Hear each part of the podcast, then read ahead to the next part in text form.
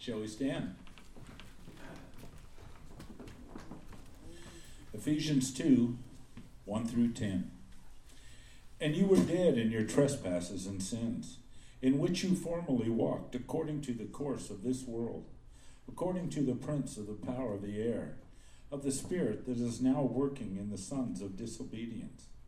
Among them, we too all formerly lived in the lust of our flesh, indulging the desires of the flesh and of the mind, and were by nature children of wrath, even as the rest.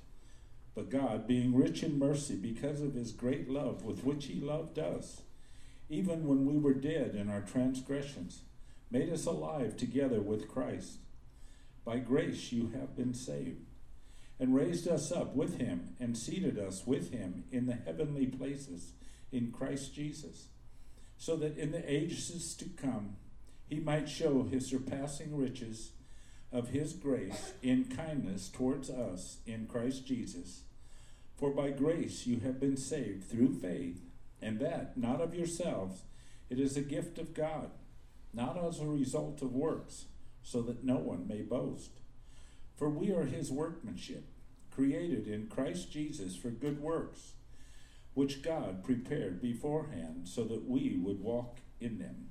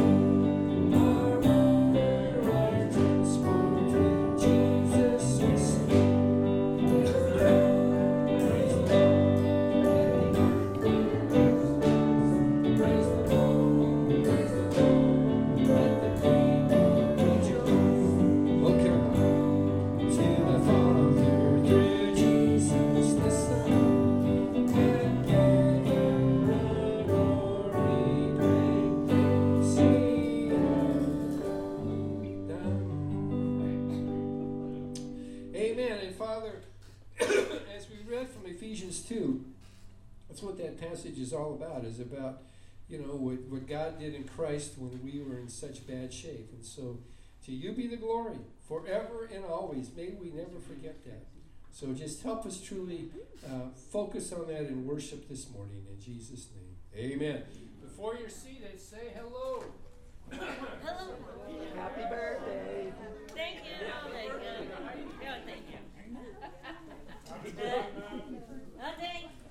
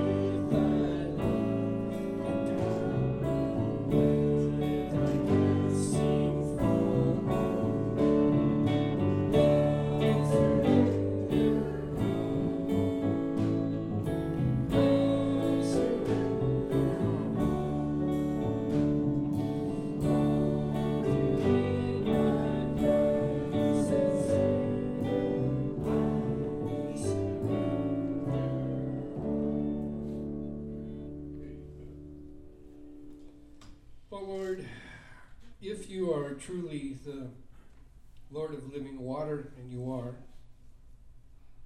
We think back to John chapter 4 and your meeting with the woman at the well, and, and uh, she came to draw water, which is what you do.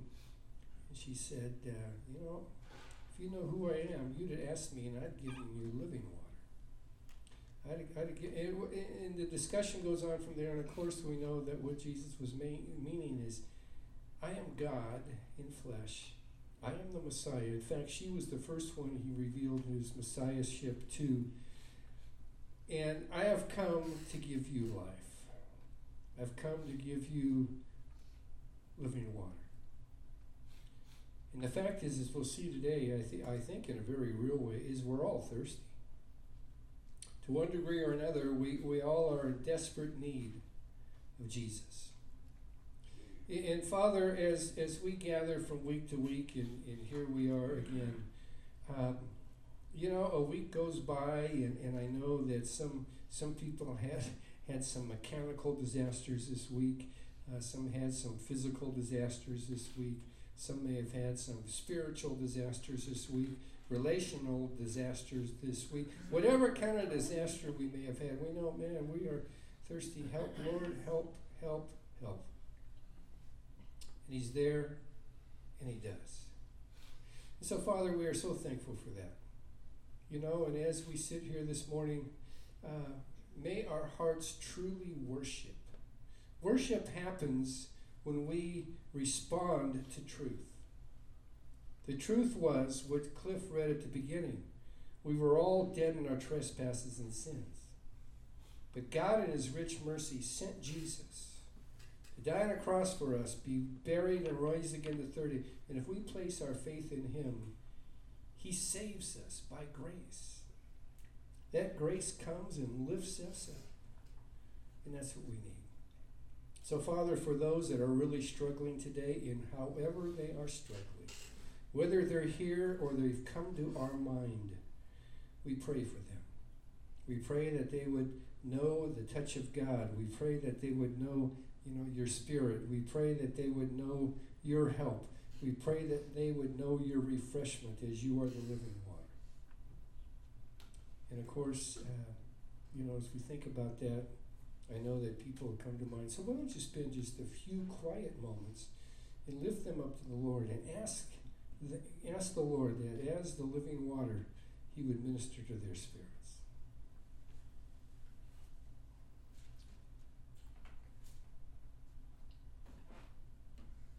Praise the Lord.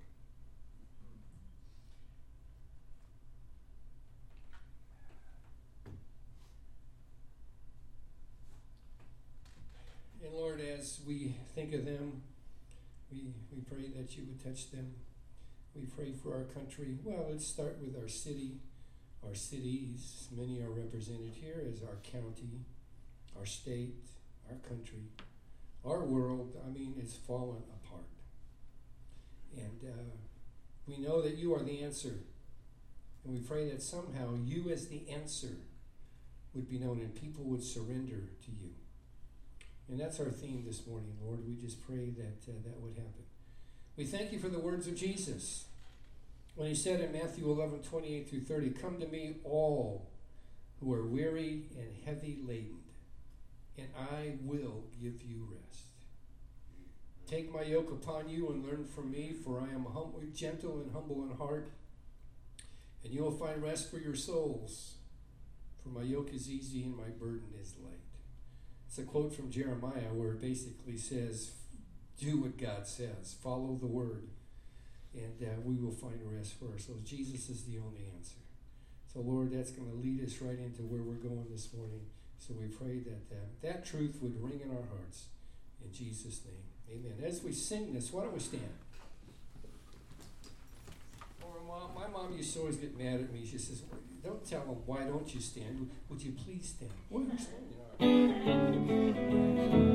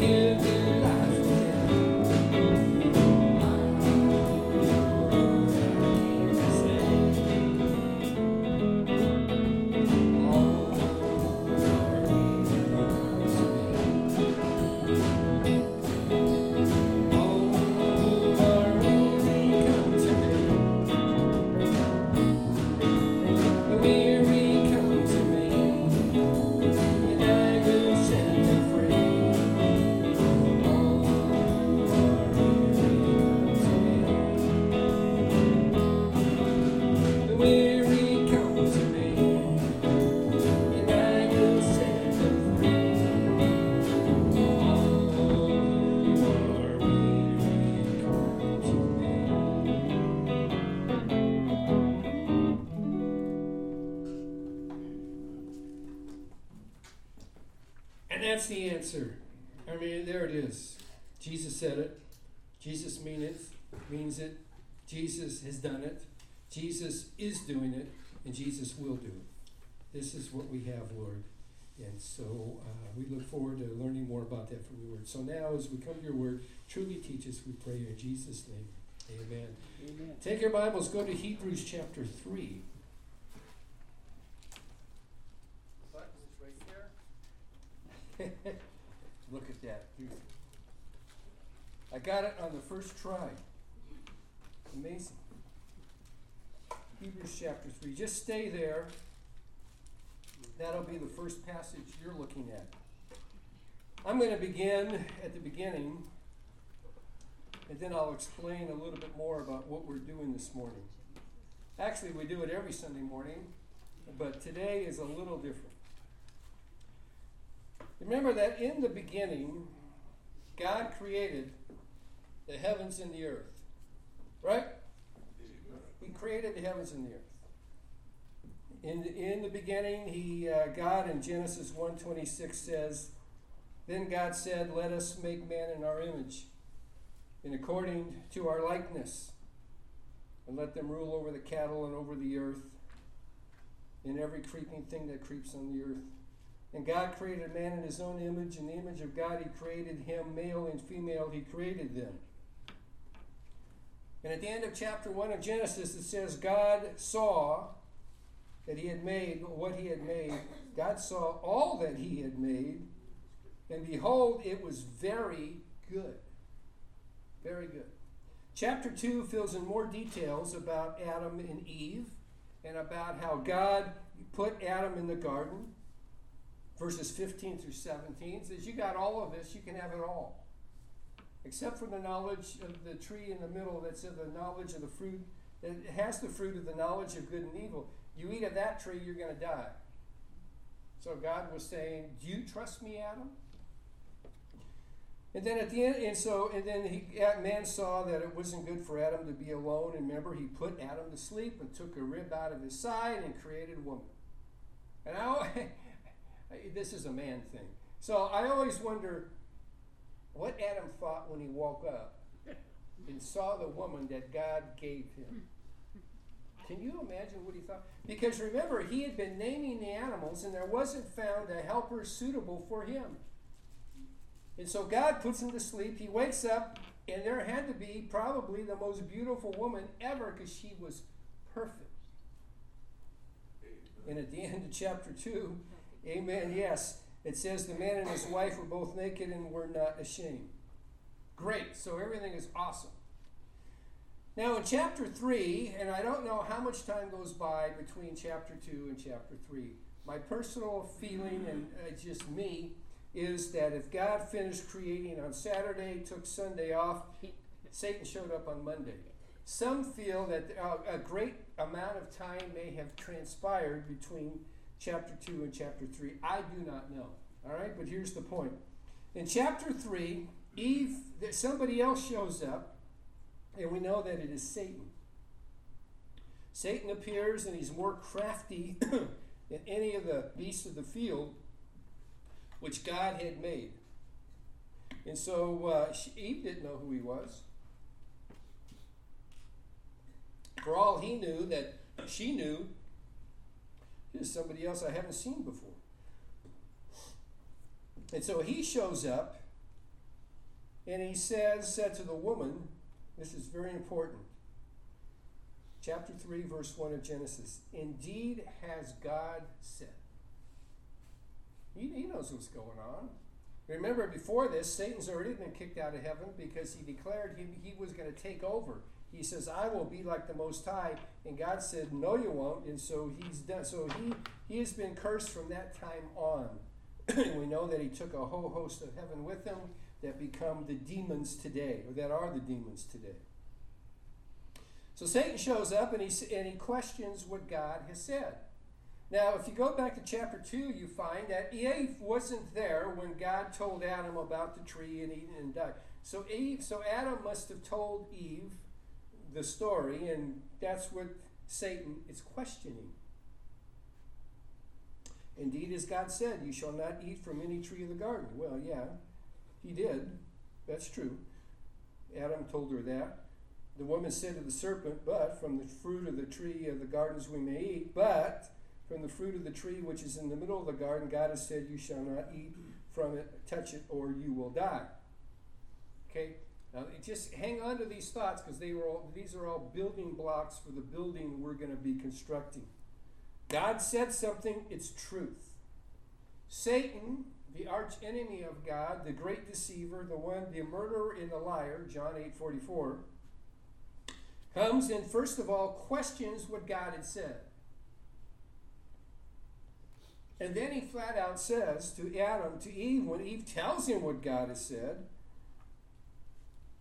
the serpent said to the woman, verse 4, You surely will not die. God is wrong.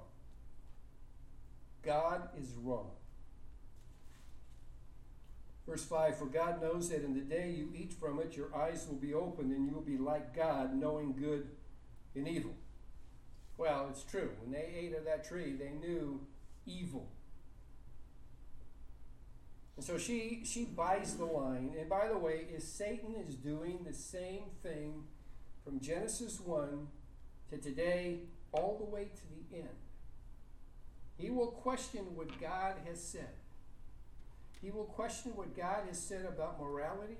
He will question what God has said about culture. He will question what God has said about anything and everything. And what he says is God is wrong. You don't have to do that.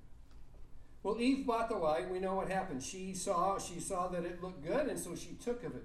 She gave to Adam, and he took of it. And instantly things fell apart.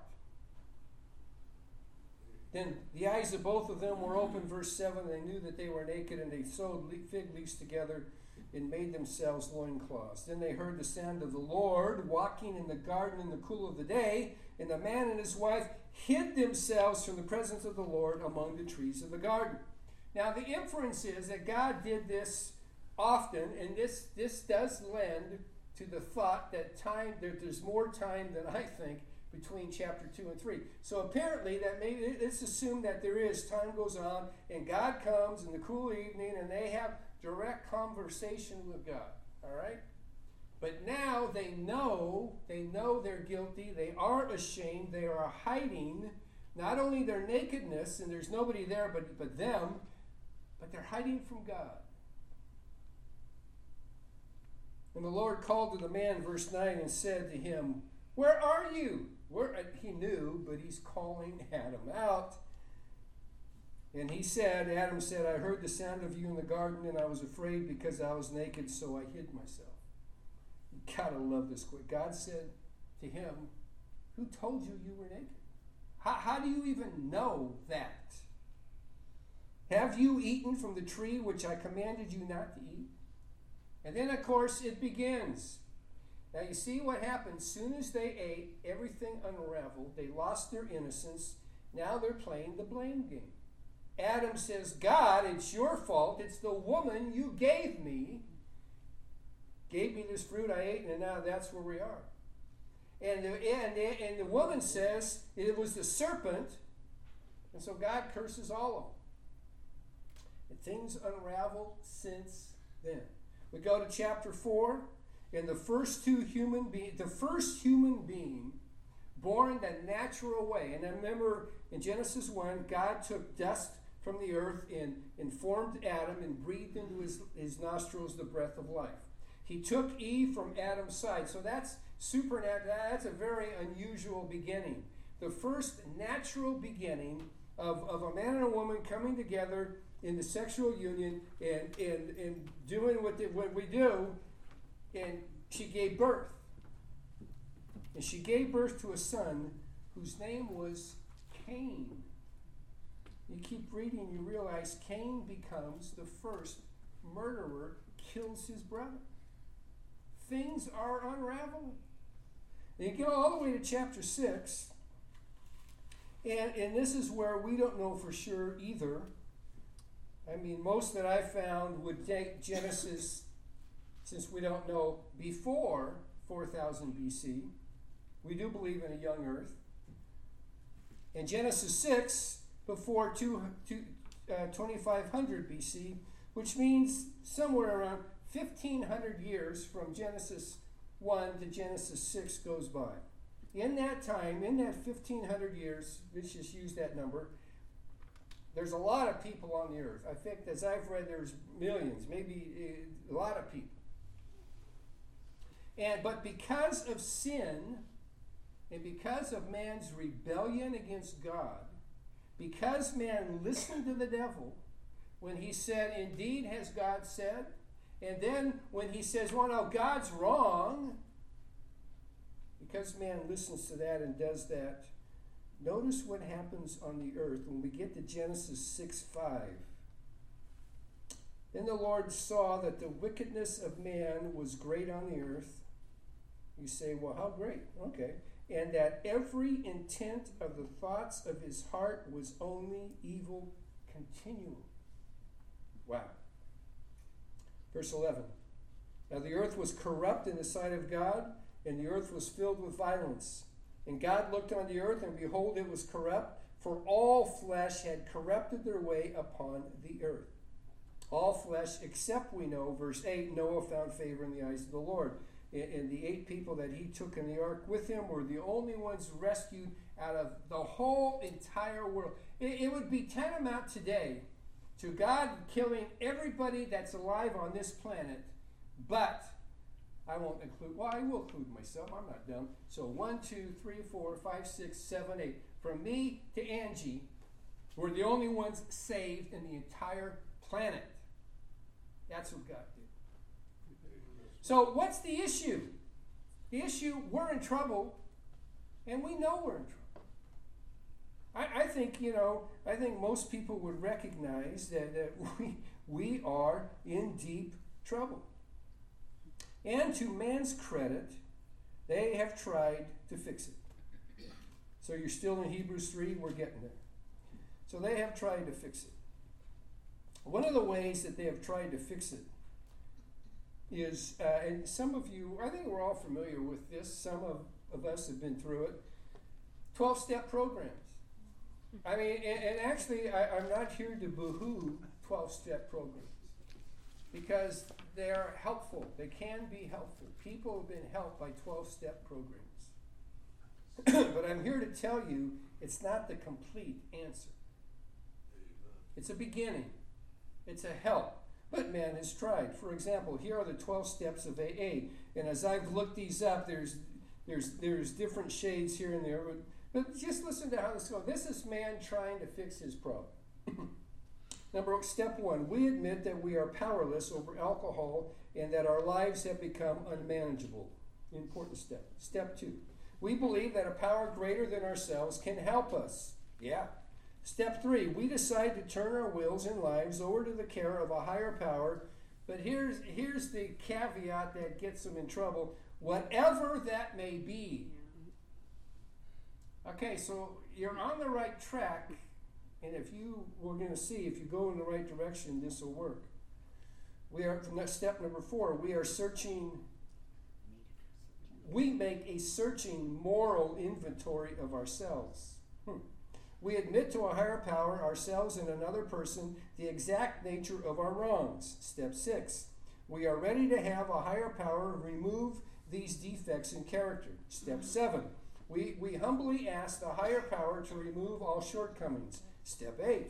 We make a list of people we have harmed and whom we are willing to make amends. Step 9. Whenever possible, we make amends to these individuals. Step 10. We continue to take a personal inventory and promptly admit when we are wrong. Step 11. We ask for the knowledge of a higher power. We ask for the knowledge of a higher power's will for us and the strength to carry it out. Step 12. We, we try to carry this message to other people with alcohol use disorder and practice these principles in all our affairs. Now, that really, that's not bad, right? And we're going to see it really correlates well with the scripture. But that's AA's 12 step program. That's men recognizing they have a need, recognizing I can't fix it, I need help. All right? So, what we're doing the next two weeks is we are in a seminar. Welcome to, well, I ought to tell you what it is, right? We're welcome to God's 10 step program. So we're going to be talking about God's 10 step program. So you're in this seminar, we're in class, we're being trained uh, to, to understand what our needs are and what the answer is. This is the answer. That's why I had you go to Hebrews 3. So, two things I want you to do as we go through our seminar. Number one, just like 12 steps, examine yourself. You got to be honest with yourself. That's where the I'm okay, you're okay thing is, it depends on what you're talking about. All right? If we're playing golf and I hit a nice shot and you hit a nice shot, yeah, I'm okay, you're okay. But if I hit mine in the woods and you're on the green, I'm not okay. so you got to be careful. So what we want to do as we go through here, first thing you want to do, Hebrews 3, 7 and 8. All right?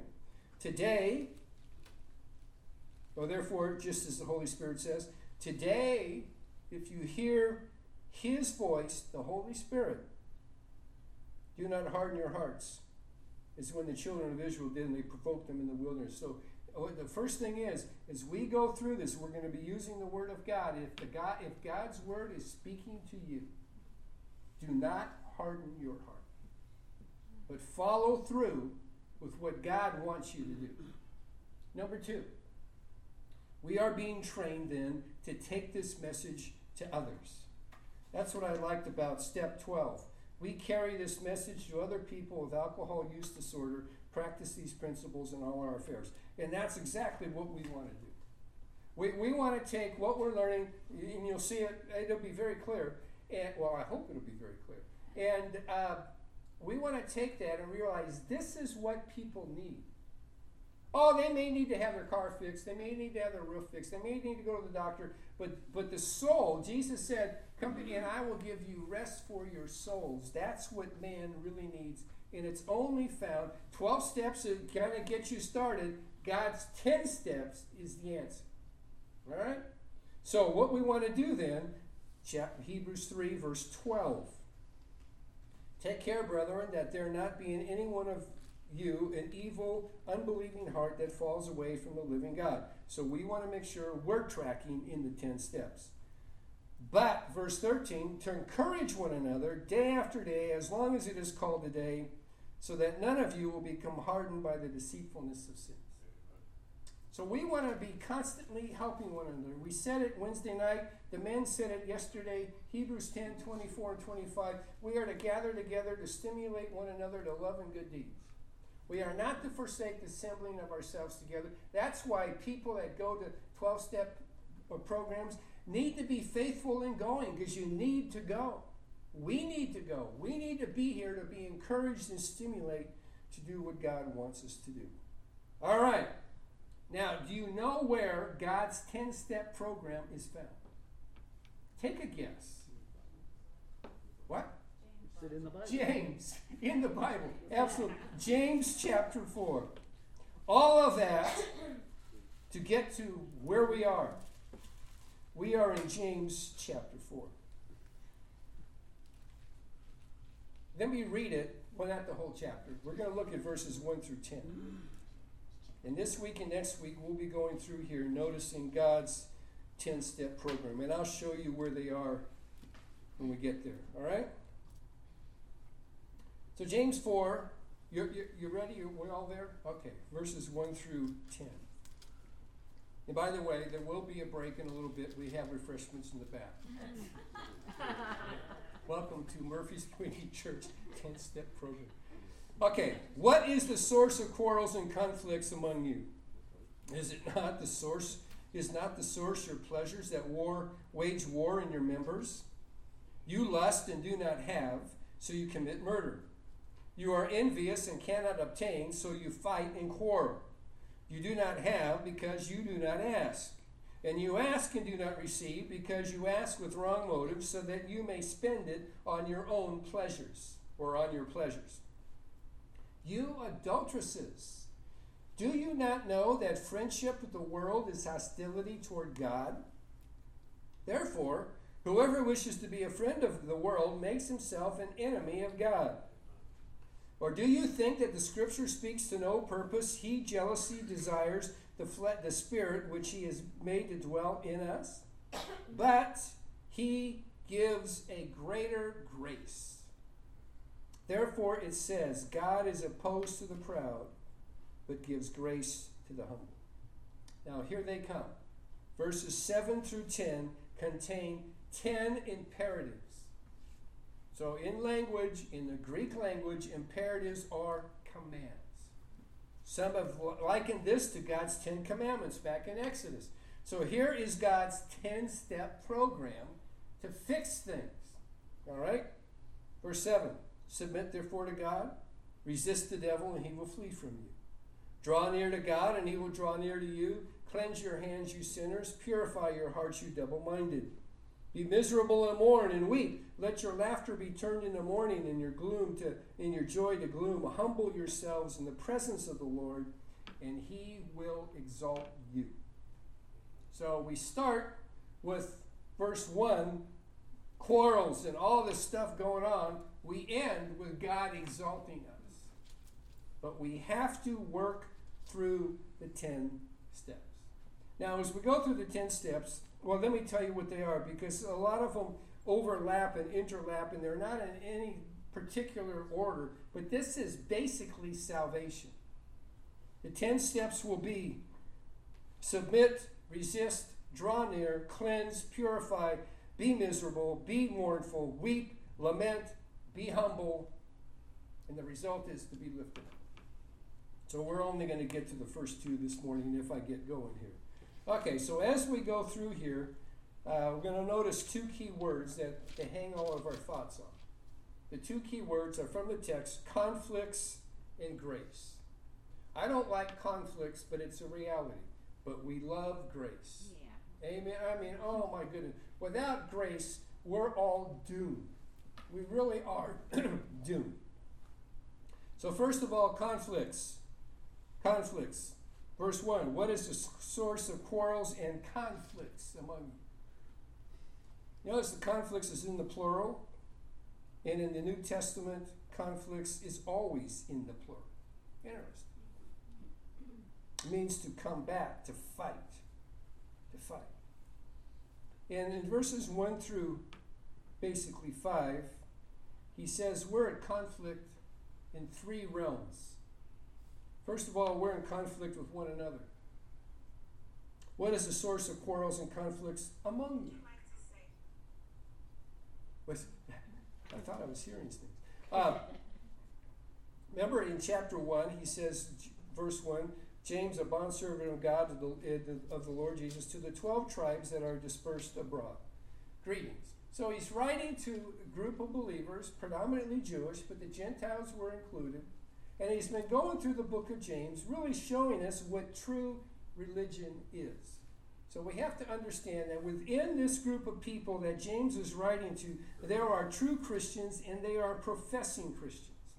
They are people that are in the church but have never come to faith in Jesus Christ.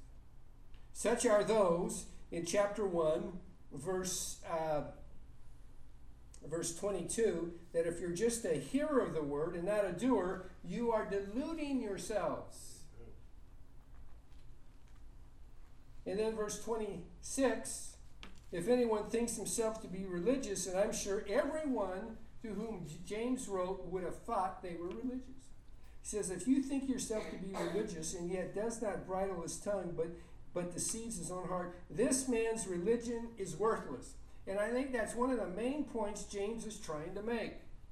You who claim to be religious, unless you're following God's way, whatever whatever you're doing, you think it's just okay to hear the word of God, then leave and forget it and never practice it, you're deluding yourself. You're deluding yourself. Then you go to chapter 2, it talks about showing favoritism, but really get to verse 14, where he says, What use is it, brethren, if someone says he has faith and has no works, can that faith save him? No. That's what he's going to say. He gets to the end. For just as the body without the spirit is dead, so also faith without works is dead. And remember, we went through that. The whole point is you don't work to be saved. You work because you are saved. But it has to be there. And then in chapter 3, he talked about the tongue. And in chapter 3, you remember last time in verse 13? Who among you is wise and understanding? Let him show by his good behavior, his deeds, and gentleness and wisdom. All right. But if you have bitter jealousy and selfish ambition in your heart, do not be arrogant and so lie against the truth. And here, again, the inference is, I think clearly from context here, is that there was some of that going on in that church. See, this wisdom doesn't come, verse 15, come from above, but is earthly, natural, demonic. For where jealousy, this is James 3, verse 16, where jealousy and selfish ambition exist, there is disorder in every evil thing. Just back it up all the way through the, the New Testament, all the way through the Old Testament, all the way back to Genesis 6, all the way back to Genesis 3. That is why. So we got all these conflicts with one another. And the reason is because we're sinners. We're sinners. In 2 Timothy, Paul gives this great description to Timothy, and the New Testament is very consistent. And by the way, as you sit through this seminar, hopefully you'll find out that the Bible is very consistent. And one of the things I learned the more I do this is how consistent the Old Testament and New Testament are. You, you, you can't just do the Old Testament, you need the New Testament and the Old Testament. You can't just do the New Testament, you need the New Testament and the Old Testament. You can't just do the epistles, you need, you need the Gospels. You can't, you know, and you, it, the whole thing goes together in Paul to Timothy, 2 Timothy 3. Realize this that in the last days difficult times will come. Amen. Come on, Dave, give me an amen. Are we in difficult times? Sure. For men will be lovers of self, lovers of money, boastful, arrogant, revilers, disobedient to parents, ungrateful, unholy, unloving, irreconcilable, malicious gossips, without self control, brutal, haters of good, treacherous, reckless, conceited, lovers of pleasure rather than lovers of God. Now, that is why we've got quarrels and conflicts amongst ourselves. Because we are innately selfish. And we'll see as we go through here we live in the flesh, and the flesh is our problem. Secondly, we have conflicts with ourselves. We not only have conflicts with others among you, but he says, verse 1 is not the source of your pleasures, is not the source of all these troubles. Your pleasures that war that wage war in your members. In other words, it's us is the problem. We got all this stuff in us that, that is envious and jealous and, and, and causes strife. You lust, verse 2, and do not have. We are all lusters. The word lust means to desire. All right? So it's just, we all desire something. You lust and do not have. So the ultimate extreme is you commit murder to take what you want. You are envious and cannot obtain, so you fight and quarrel. You do not have because you do not ask, because you're doing this your way. You know? Good old Frank Sinatra. And I like Frank Sinatra. I like his voice. But you know, when he gets this, I did it my way, really, well, you're going to end up in hell if you do it your way. Who cares if you did it your way? And that's what happens. If, if I'm working this out, if I am self sufficient, if I don't need anybody, I don't need you, God. I'm not going to pray. Why pray to a God I don't believe in for a need I don't think I have? Talk about being deluded. So you don't even ask. You don't have. Verse 3 You ask and do not receive. If you do happen to address God, remember he's talking to those in church. A lot of prayer goes on in church. Because you ask with wrong motives, so that you may spend it on your own pleasure. Bible's very clear. Matthew 14, 1 John, God answers prayer according to his will for his glory. You start asking for things just because you want them.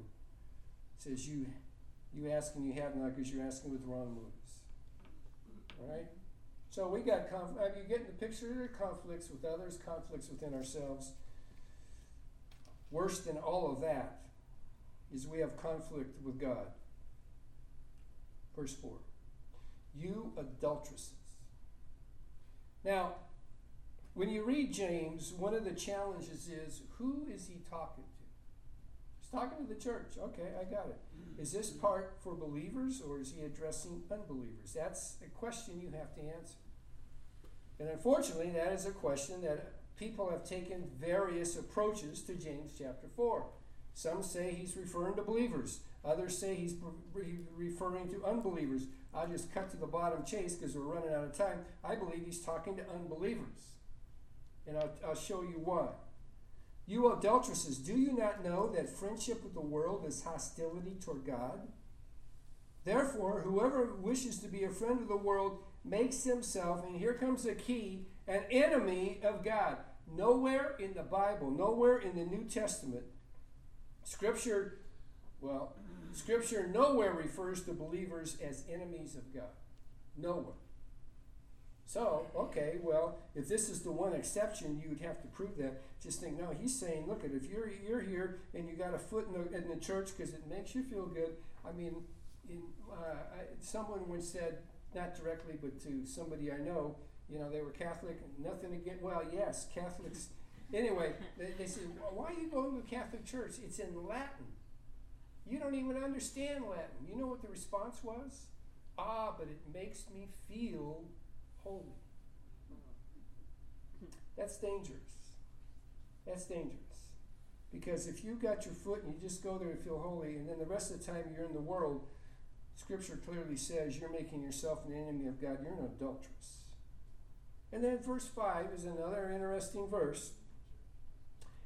Do you think that the Scripture speaks to no purpose? Now, the Scripture is not going to have the next quote anywhere, but it's a summary of all that the Scripture teaches.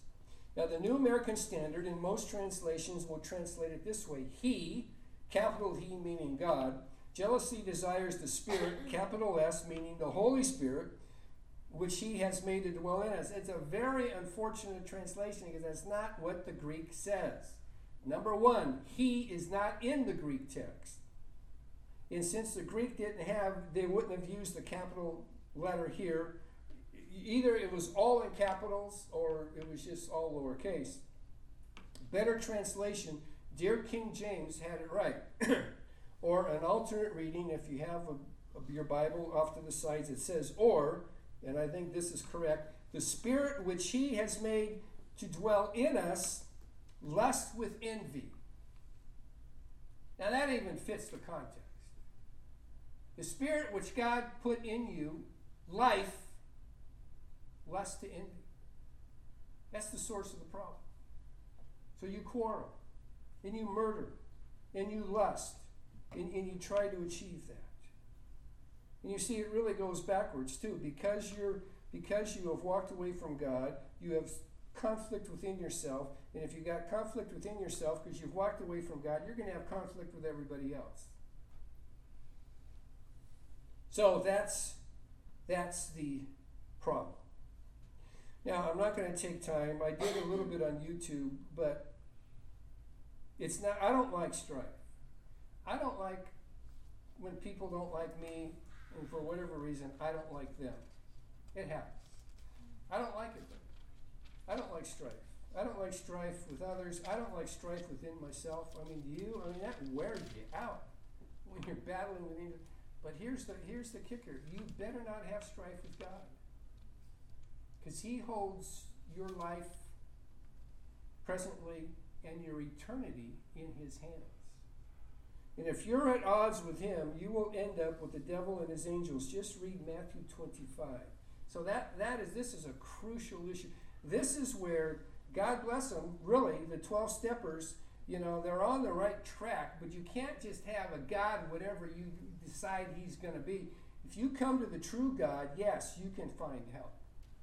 You can find lasting help. You can find eternal help. Well, now I better get to give you at least two steps, all right? So the second key word is grace. Is grace. Verse 6. So actually, verses 1 through 5 are somewhat depressing, but that's reality. You know, that is reality. But verse 6, a great word, but he gives a greater grace. Greater than what?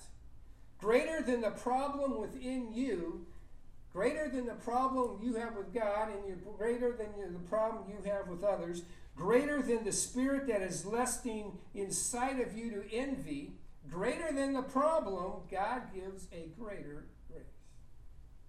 Pray, and that's that's the only hope. Therefore, it says, God is opposed to the proud, but gives grace to the humble. And by the way, as I went through the 12 steps, it's very humbling, is it not? Correct, absolutely correct.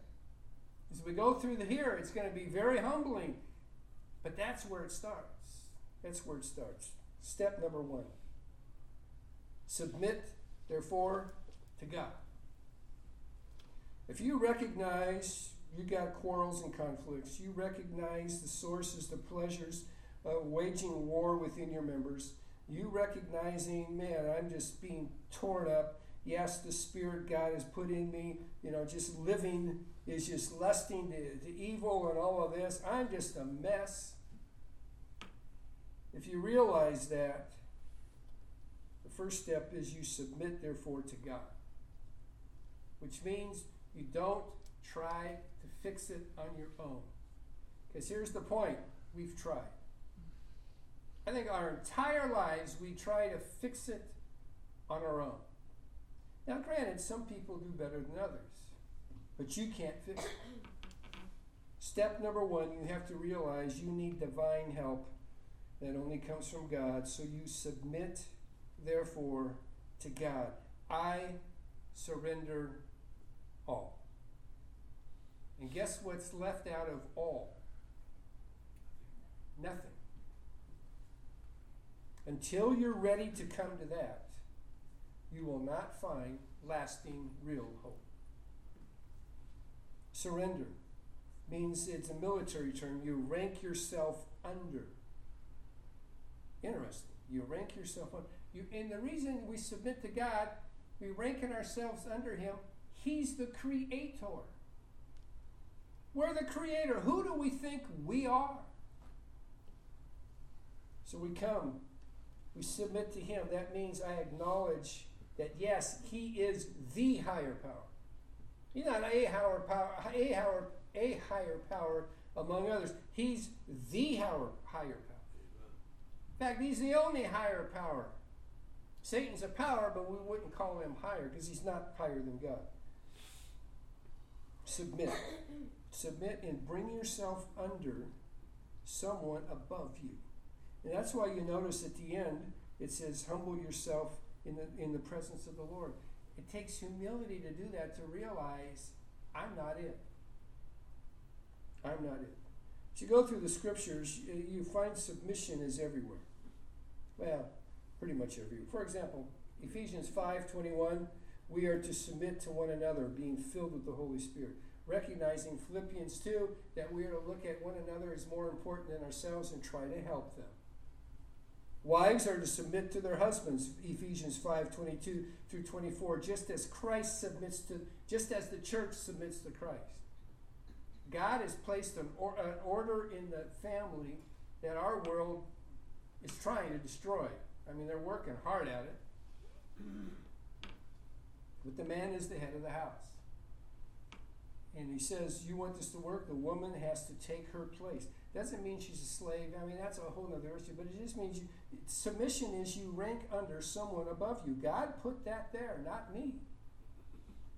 First Peter 2, you can, uh, you can write, if you write these down, or you can listen to this and write them down. 1 Peter 2, 13 through 3 1. We are to submit to the governing authorities. From God, we are to submit to our employer. From God, wives again are to submit to their husbands, even if they're unbelievers.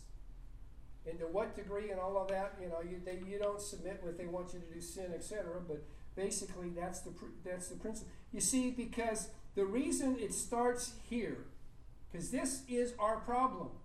This is why we got to this place Because Adam and Eve stopped submitting to God. They listened to the devil. So what we say is they listened, they submitted to him. They bought his lie.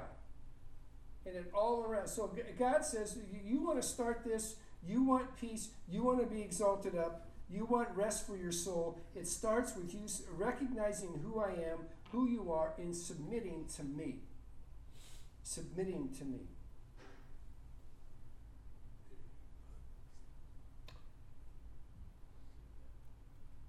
Otherwise, we don't we, we can't do anything. When you submit to the Lord Jesus, and uh, I'm trying to do this so I don't go on till tomorrow. Um, you know, Romans Romans three, Romans four talks about we have salvation when we place faith in Christ, and that faith in Christ is obedience. All right, and when that happens, chapter 5, verse 1 we've been justified by faith, we have peace with God through our Lord Jesus Christ. Awesome. Chapter 8, there is now no condemnation of those who are in Christ Jesus. But watch what happens when you submit to God. Let me read for you from Romans uh, 8, verse 7. Well, verse 6 The mind set on the flesh and that's where we're all living, and we still live in the flesh. But unbelievers, that's what they're controlled by. That's the lust that's within them that is doing all this. The mindset on the flesh is death, but the mindset on the spirit is life and peace. Because the mindset on the flesh is hostile towards God, for it does not subject itself to the law of God, for it is not even able to do so and those who are in the flesh cannot please God. They're still at war in conflict with Him. However, you as believers who have heard the gospel, listened, you paid attention, you didn't harden your heart, you submitted before God. You say, Lord, and really it's total surrender. It says, I give up, you take over. However, you are not in the flesh, but in the Spirit, if indeed the Spirit of God dwells in you, and that's what God gives you at the point of your salvation. Ephesians 1, at the end of that chapter, he, when having believed, we were sealed in him with the Holy Spirit of promise. So the Holy Spirit's within you. But if anyone does not have the Spirit of Christ, he does not belong to him.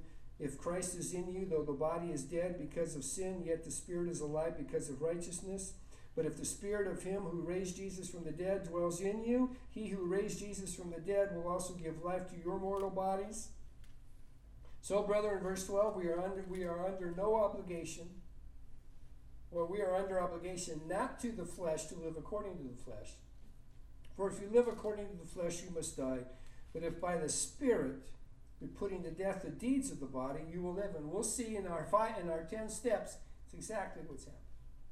Here's the point when you submit to God, God saves you, right? Ephesians 1, He forgives your sins, adopts you as a son. You know, it goes on throughout Galatians, all, all of that. But watch what he This is one of my favorite descriptions of a believer, and this is important for step two. Okay? Acts 26. Acts 26. Paul giving his testimony to King Agrippa. And in 26:18, he's saying how Jesus appeared to him and gave him his marching orders.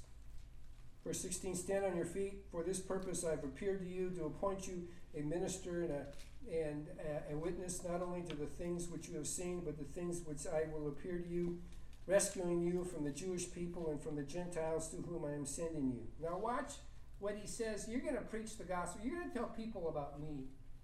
Watch what happens when they do. To open their eyes so that may turn from darkness to light. Ephesians 2 is how we started. We're dead in our trespasses and sins. Dead, dark. Turn from darkness to light and from the dominion of Satan to God. The whole world, 1 John 5 19, lies in the lap of the evil one because of what Adam and Eve did. And that's where everybody is. That's where everybody, that's where we start. Walking according to the prince of the power of the air. Ephesians 2 1 through 3, it's what we started with. But when you come to Christ, you are transferred from that to God. You've been given the victory. You've been given that. we, we, we, we've seen that in 1 John on, on Wednesday night. Oh my goodness, it's awesome. 1 John uh, chapter 4, verse 4. You are from God, little children, and have overcome them. He's talking about Satan and the Antichrist. Because greater is he who is in you than he who is in the world. The Holy Spirit is, because the Holy Spirit's God is greater than all. 1 John 5, 4 through 5. Whoever is born of God overcomes the world, and this is the victory that overcomes the world, our faith. Who is the one who overcomes the world but he who believes that Jesus is the Son of God?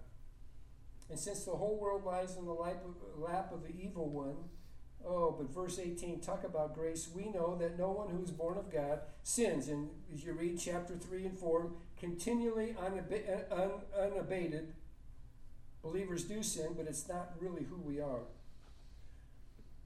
But he, I think it refers to Christ, who was born of God, keeps him, and the evil one does not touch him. Man, Jesus' is high priestly prayer, John 17. Father, while I was with them, I was hanging on to them. I'm leaving now. You keep them. And I'm asking you to keep them from the evil one. And Jesus, God, does. Having said that, because of our new found faith, the way we overcome trials and conflicts and jealousies is submit to God, and number two is resist the devil, and he will flee from you. We will do that next week. But just think about this. Let me give it to you real simple. The way we resist the devil is the way Jesus resisted the devil. Matthew 4. What did he say to every temptation? It is written. What was he doing in Matthew 26 when he's about to go to the cross? And the temptation was not to go, he was praying. And he told his disciples, Pray, lest you enter into temptation, for the spirit is willing, but the flesh is weak. So, how do we resist the devil? We submit to God. Now we got the Holy Spirit. So, we, we submerge ourselves in the Word of God. When he brings up this stuff, we say, Oh, no, no, no, wait a minute. It is written. And then ask God for help. Don't talk to Satan. Let me just say, don't talk to demons. You don't want to do that. I don't even know if we can. That's a whole nother discussion. But just say, Lord, you take care of this. And just think about the Word of God. Think about the Word of God. I'll close with this. 1 Peter chapter 5. And we'll come back to this next week because this is so very, very important. 1 Peter chapter 5. So while you're waiting to really figure that out, 1 John 5 8, be of sober spirit, be on the alert. Realize you will be attacked today, maybe right now, this week. So be on the alert, all right? Your adversary, the devil, prowls about like a roaring lion seeking someone to devour. But here it comes resist him. How? Firm in your faith knowing that the same experience of suffering has been accomplished by your brethren who are in the world. And we'll look at the armor next week. You know, uh, Ephesians 6 talks about taking up the shield of faith with which we extinguish the fiery darts of the evil one. Satan's going to come at you with all kinds of enticements, or he's going to send the world, he's in charge. It's all going to happen. We submit to God. We say, God, you're the. I just want to do what you want. It is written. You've got to know His word. You say, It is written. I'm sticking up that shield. Lord, help. And then move on and do something positive. Remember, Joseph fled. You may have to flee. You may say, you know, I'm sorry. If you're with friends, say, I'm sorry. I'm gonna, I'm gonna have to go. I, I, I need, You can either explain to them why or not. Just say, I, I, I need to go. And let God help you. And He will. His 10 step program saves souls, fixes people. Not that we're perfect, but you'll see it, it's, it's awesome. Man, it may take us more than two weeks. Father, we thank you for, uh, oh my goodness, we thank you for giving us hope. We thank you for the Lord Jesus who came and died for us. You know, I was listening a little of Baucham, Baucham yesterday talking about how you portrayed, or rather, how you put all of your wrath on Jesus for all the sins of your children.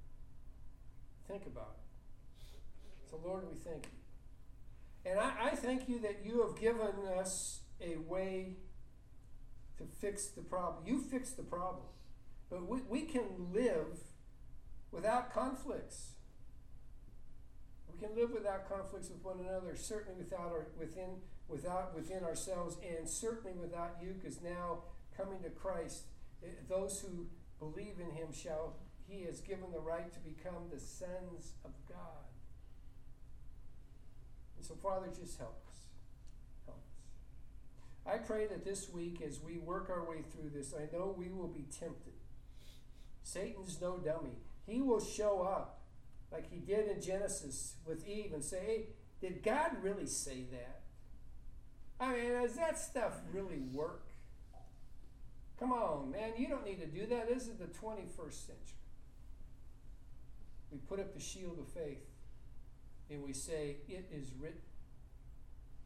And I believe it. And we flee to our Savior and say, Oh, Jesus, help. Help me. Help me. Think about that, and then we'll close with really the key. This will, I guess, be our theme for the next couple of weeks.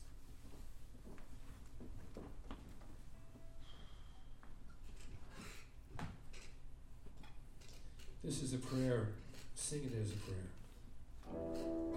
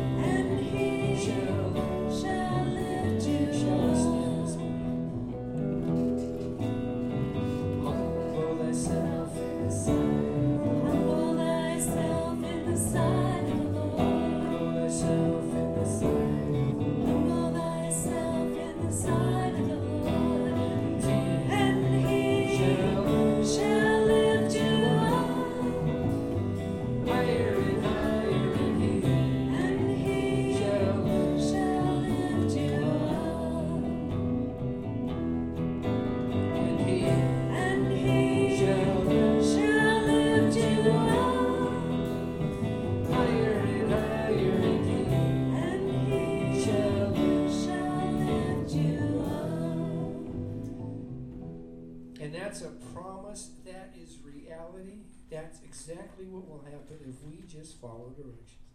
Father, help us willingly surrender to you, submit to you, and then resist the devil, and we'll do the rest of it.